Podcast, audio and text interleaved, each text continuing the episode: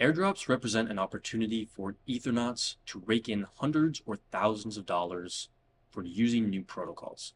While this may seem like an unimpressive amount to the passing TradFi speculator, to an Ethernaut in the cryptoverse, these airdrops could be the seeds of a million dollar portfolio. So, what is an airdrop exactly? An airdrop is a distribution of tokens to an address that meets some criteria. Airdrops are generally used to reward early users of a protocol, and they also provide some incentives for adoption. Uniswap and Optimism are examples of lucrative airdrops worth hundreds or thousands of dollars at the time of disbursement.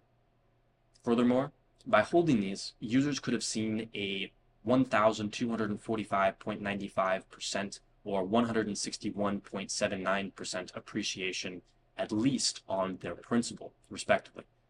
While airdrops are not guaranteed, the stats show that genuine users are more likely to get a healthy disbursement. So, great protocols without a token are likely to drop one in the future.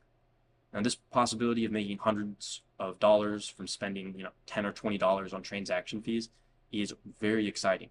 Secondly, using nascent, nascent tokenless platforms will acquaint you with the cutting edge tech that may shape the future. Even without receiving an airdrop, the knowledge and experience from using platforms is worth the transaction fees several times over. So, what's the catch with airdrops? After considering these objectives, I concluded that this was a worthwhile pursuit for me, but consider this and come to your own conclusion. First of all, taxes and reporting might be an issue. Depending upon where you live, this might mean keeping an account of every single transaction or calculating your gains and losses for each trade.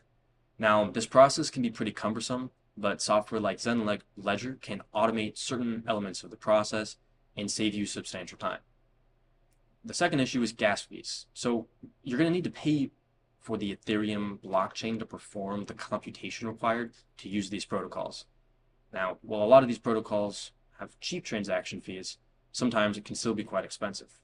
Additionally, most protocols will charge a small use fee. The cost to use Ethereum changes depending upon how relatively demanded it is at that time. You can check out the Ethereum gas price chart um, in the original article to see this relationship for yourself. For reference, it only costs a few dollars or less to bridge assets to Optimism, maybe 10 cents to 60 cents each time you want to perform an action. Additionally, these protocols must establish that you are a genuine user, not a farmer or a bot. And this means you need to, take the protocol seriously and you need to use it for some time. So if it took you three hours to use Optimism and a total of $10, you're risking three hours and $10 for the chance to make, say, $150 an hour. Is that a bet you're willing to take? There's no guaranteed payout.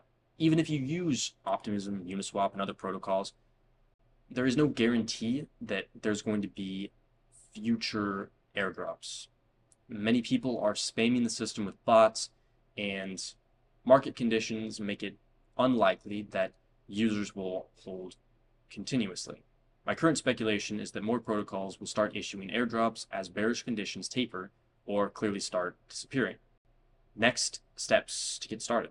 So, to experiment with a platform that doesn't have a token yet, Below are three platforms I have my eye on for potential future airdrops. The first is Arbitrum, which has panned out well. They already had their airdrop.